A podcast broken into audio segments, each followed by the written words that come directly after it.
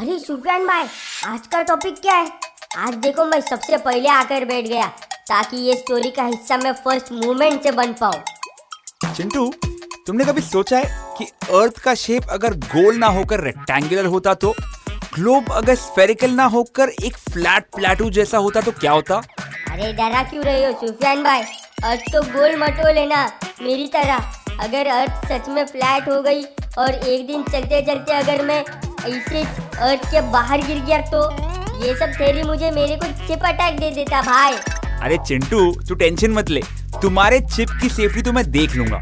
But in अजीबो गरीब theories को भी देखकर समझना होगा। क्योंकि अपने इस महान प्लेनेट पे कई अजीबो गरीब इंसान हैं जो इस तरह की थियोरीज को प्रूव करने के लिए लाखों खर्च कर रहे हैं। आज सुनते हैं हम सूडो साइंस वर्ल्ड के बारे में। As we explore the flat earth theory and other pseudo science in our today's episode of point पे आओ क्या पका रहे हो? पॉइंट पे आओ ना। अरे पॉइंट पे आने का ना bye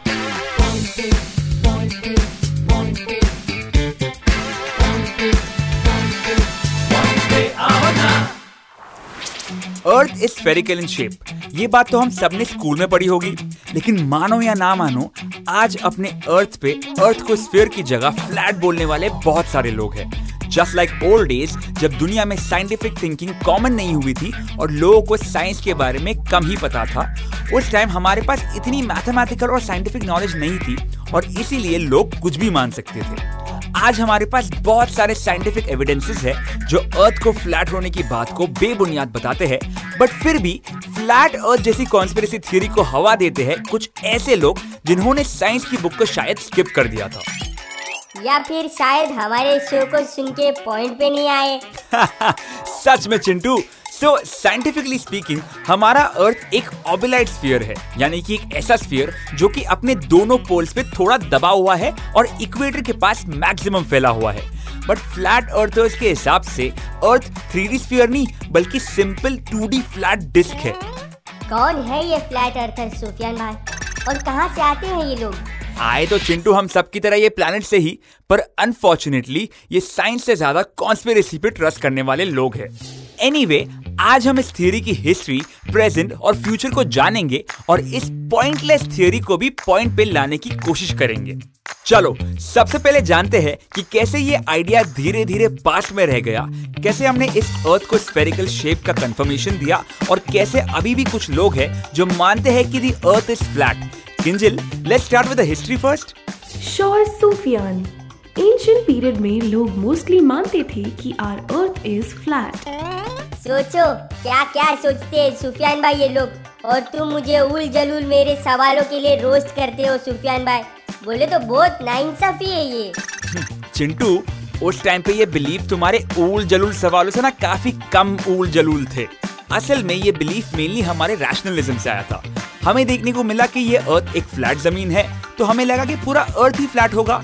इनफैक्ट एक ग्रीक फिलोसोफर आकिलस ने ये भी बोला था कि शायद अर्थ के सेंटर एक डिप्रेस्ड एरिया होगा, जिसके कारण सनराइज और सनसेट की टाइमिंग सब जगह इक्वल नहीं थे।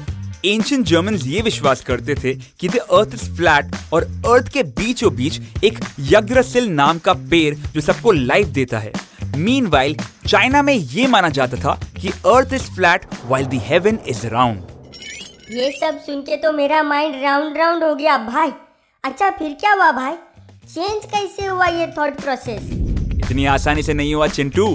Then came Pythagoras, the famous Greek mathematician, जिनके Pythagoras theorem पे बेस सवालों से आज भी कई स्टूडेंट्स डरते हैं।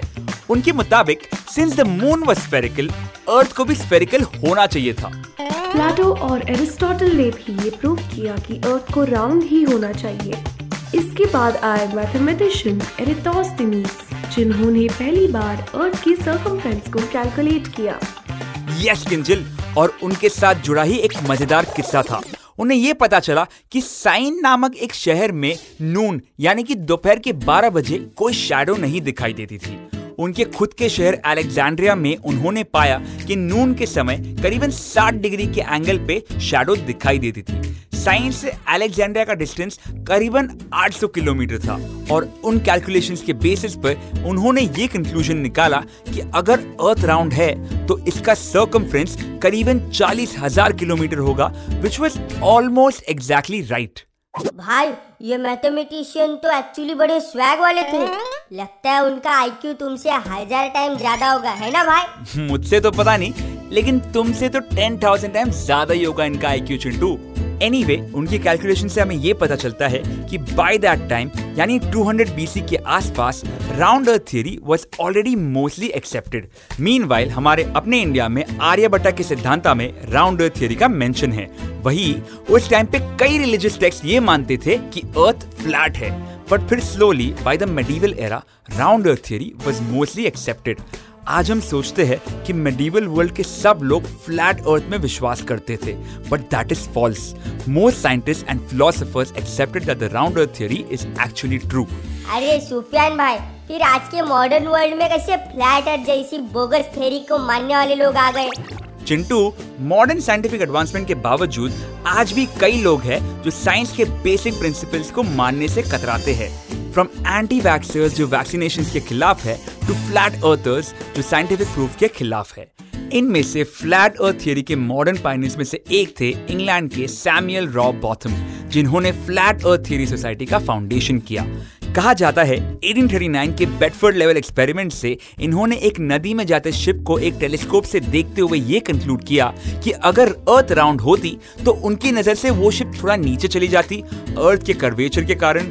पहले तो इनकी हवा हवा कंक्लूजन को किसी ने हवा नहीं दी, लेकिन 1870 में एक सर्वेयर एल्फ्रेड रसल वॉलिस ने साइंटिफिकली नदी से चार मीटर ऊपर ऑब्जर्वेशन पोस्ट लगाया और एक पोल भी ऐड किया इस एक्सपेरिमेंट में, जिससे एक्सपेरिमेंट ज़्यादा ऑब्जेक्टिव हो पाए। एंड इससे जो नतीजा सामने आया, वो ऑब्वियस था। Earth was proven to be spherical indeed and atmospheric refraction को एडजस्ट करते हुए उन्होंने रॉब ऑथम की फ्लैट थियरी को रॉन्ग प्रूव कर दिया। फर्डिनेंड मैगलन ने अपनी शिप से पूरे अर्थ को सर्कम नेविगेट यानी कि एक एक राउंड चक्कर मार के दिखा दिया कि ऐसी कोई जगह नहीं है जहाँ से एक शिप अर्थ के सरफेस से गिर सकती है। इन सब के बाद भी कुछ लोग ऐसा क्लेम करते हैं कि ये सब झूठ है। वो कहते हैं कि अर्थ फ्लैट है surrounded by a ring of snow and mountains that is Antarctica and इससे भी ज़्यादा वियर्ड बात तो ये है कि सोशल मीडिया के थ्रू इन लोगों ने अपनी एक फ्लैट अर्थर्स की कम्युनिटी डेवलप की है। Pseudo scientific theories like flat earth anti vaccination इनका कोई बेस नहीं है। और इनके प्रोपोनेंट्स एब्सोल्यूट सूडो साइंस यानी कि फेक साइंस में विश्वास करते हैं। इनफैक्ट ये ऑफिशियल साइंटिफिक ऑर्गेनाइजेशन के पर्पस को चैलेंज कर देते हैं। इन सूडो साइंटिस्ट में से कुछ कहते हैं कि नासा इसरो ये सब फेक है, जो लोगों को मिसलीड करने के लिए आउटर स्पेस और राउंड अर्थ का झूठ बोलते हैं। However, we all know how real satellites, astronaut and science is. अरे ये तो उल्टा चोर कोतवाल को जाते हो गया ना भाई। तेरा मुहावरा ना थोड़ा उल्टा हो गया Chintu. Anyway finally the point is science के खिलाफ बहुत सूडो साइंस है। Flat earth theory has been disproven millennials ago और इस थ्योरी में आज कोई बेस नहीं है। We should always stay away from pseudo science specially आज के इंटरनेट के टाइम्स में। फ्लैट अर्थ एंटी वैक्सीनेशन और साइंस को क्वेश्चन करने वाली ये थियोरीज एक्चुअली बहुत डेंजरस है ह्यूमैनिटी के लिए। ये थियोरीज कई लोगों को बहलाकर फुसलाकर साइंस से दूर ले जाती है। लेकिन सच तो ये बात है 2500 साल से लगातार साइंटिस्ट और mathematicians have been proving this our earth is spherical and science हमेशा इन सूडो साइंटिफिक थियोरीज पे जीतता आया है। अरे जैसे मेरे जोक्स और क्वेश्चंस तुम्हारे एक्सप्लेनेशन पे है ना सुफियान भाई? चिंटू मेरी भी एक्चुअली एक थियोरी है कि चिंटू नाम के रोबोट्स की ना चिप अनइंस्टॉल कर देनी चाहिए वो सबसे बेस्ट होगा अर्थ के लिए। बोल करूँ? करूँ क्या? करूँ? अरे नहीं नहीं भाई अबुन ऑलरेडी बेस्ट है और तुम भी।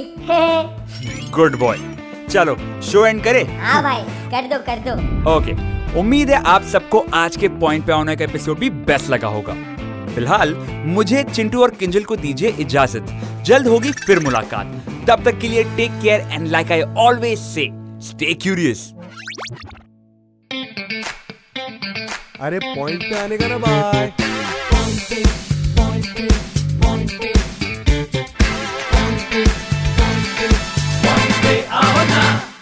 This show is created for infotainment purposes only. Any names, characters, places, and incidents are published in good faith and for general information purposes only. The creators do not make any warranties about the completeness, reliability, and accuracy of this information.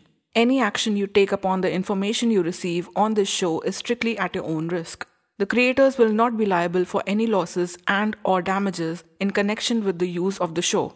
Any resemblance to actual events or persons, living or dead, is not intended to defame, malign, slander, or hurt or be disrespectful to any person, nation, state, individual, caste, religion, religious sentiments, beliefs, or feelings of any person.